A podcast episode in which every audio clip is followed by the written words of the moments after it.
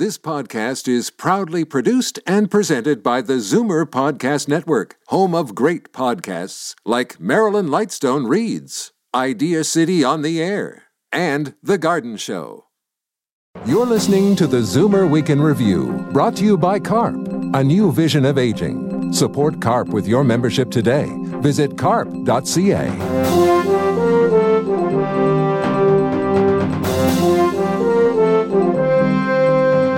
afternoon and welcome to the Zoomer Week in Review, all things Zoomer worldwide. I'm Libby Znaimer.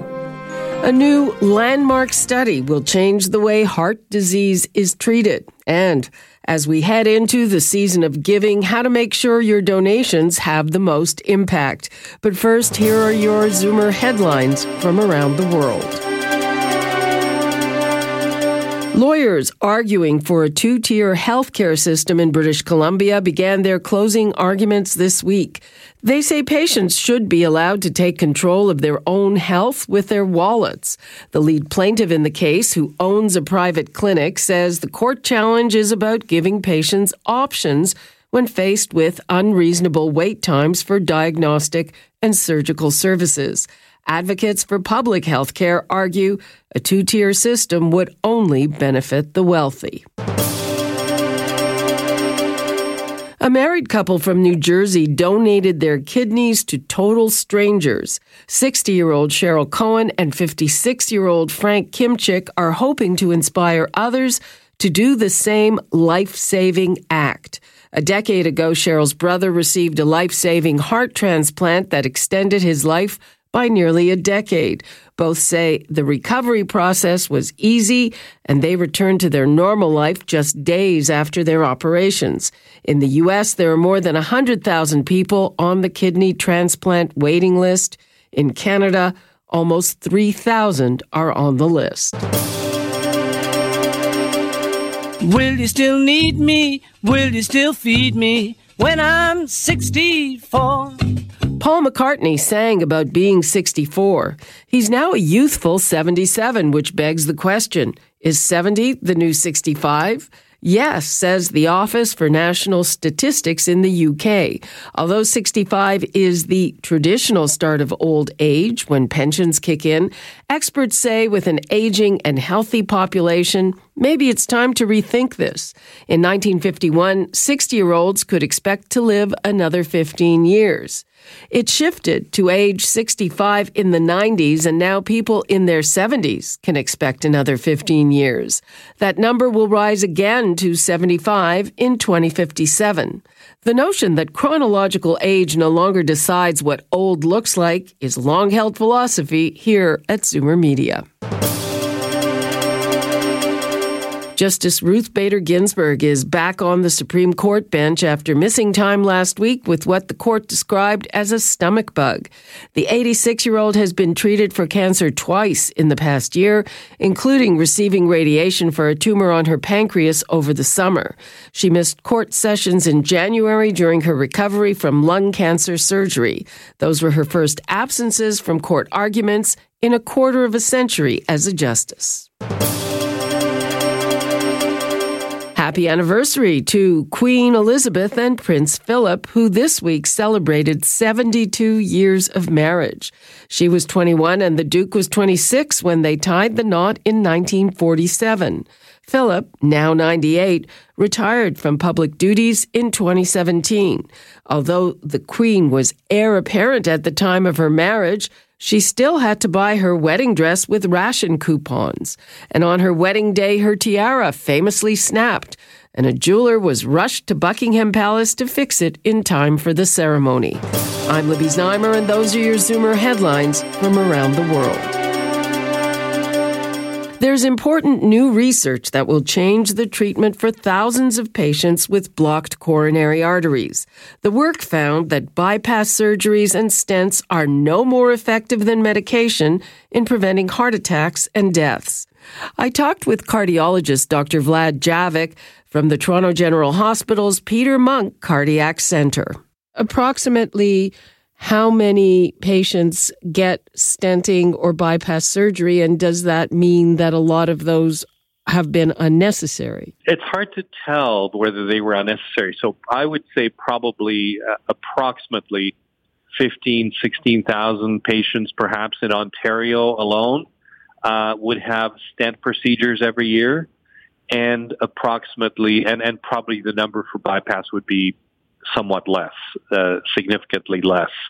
But those are the kind of numbers we're talking about. So were any of them necessary? So again, important to remember that the stenting does improve quality of life. So it offers better freedom from angina, from chest pain with exertion.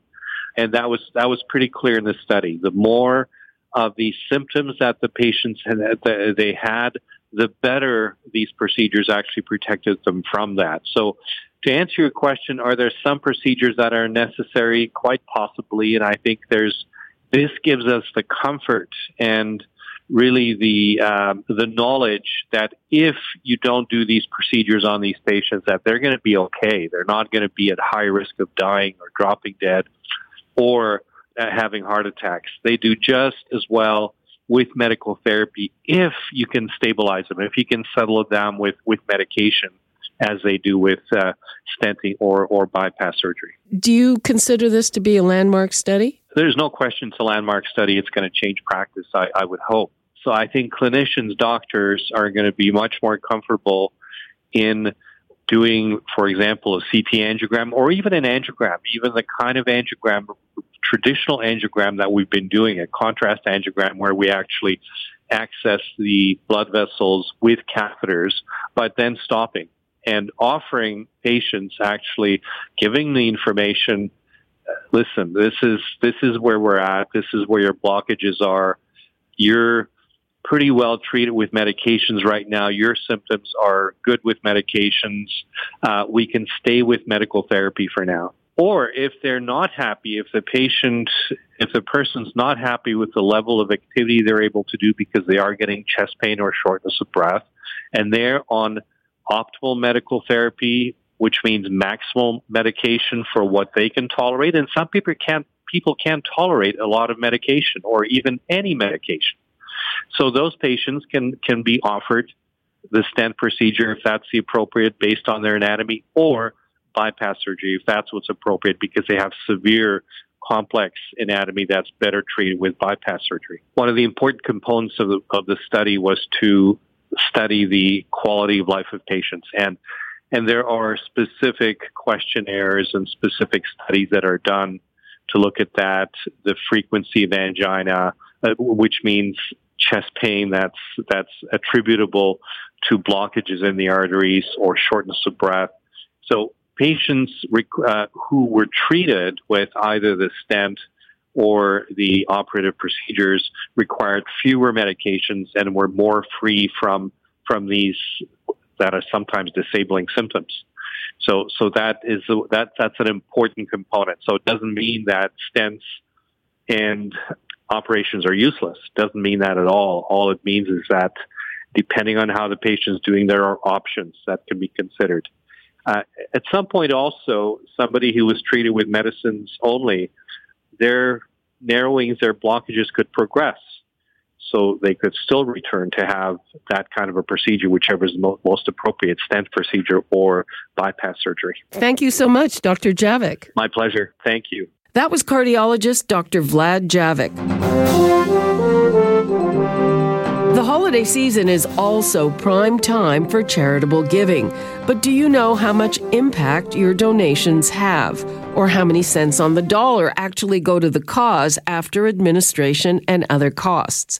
Charity Intelligence has done the research on 750 Canadian charities. I sat down with Managing Director Kate Bahen. We do the financial analysis. We can tell donors and Canadians how much is spent on fundraising, how much is spent on administration. And we produce the list. These are the top 100 highest rated charities. And then we're looking at charities that deliver the biggest bang for the buck. How do you measure impact? When you measure a charity's impact, you're looking at the entire charity. You're looking at each of its different programs and you are putting a value on the social service it produces. Now, some charity programs work better than others, and some programs produce more benefit than others. So it's similar to a cost benefit analysis. You see how much money a charity is spending and you weigh that relative to the benefits it is producing.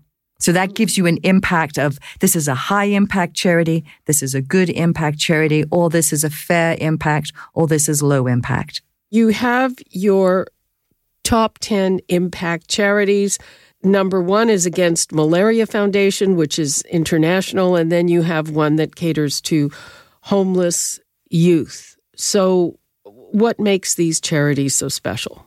So when you look at the programs they run, and if you look at Against Malaria, it's doing a very cheap program. It is distributing these mosquito nets, and that is a proven evidence based way to stop people from dying. It's very cheap and it's very effective. Therefore, it has high impact.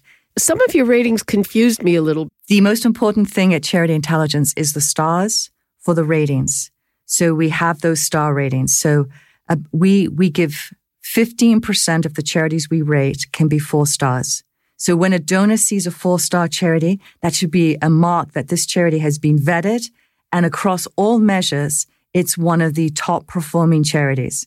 Then there's the issue of the sectors. I mean, for instance, I want to donate to cancer charities. Uh, there weren't cancer charities on your list. There was there was one actually. It was Bladder Cancer Canada, which is a charity that our Jane Brown supports. But that was the only one, and it's very small. What we're seeing in the healthcare sector, particularly, is there are some rich charities and some poor charities. Some charities are fundraising because they can, not because they have an immediate need for donations.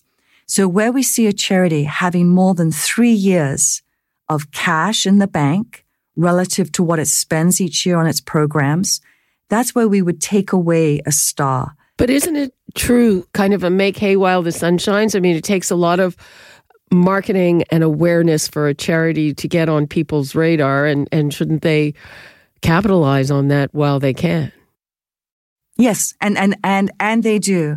And so much of what we give in Canada, of the $16 billion we give each year, is based on brand is based on marketing. It's based on who's got the biggest megaphone, who's doing the most advertising, who's got the most fundraisers on the streets in their vests, signing up monthly donors. It's not based upon which charity is actually producing and delivering the best results for what Canada needs. So that's where the research, and the analysis does come in. There are some very large charities and because of their brand, and their credibility with donors, they have been incredibly successful at raising tens and hundreds of millions of dollars.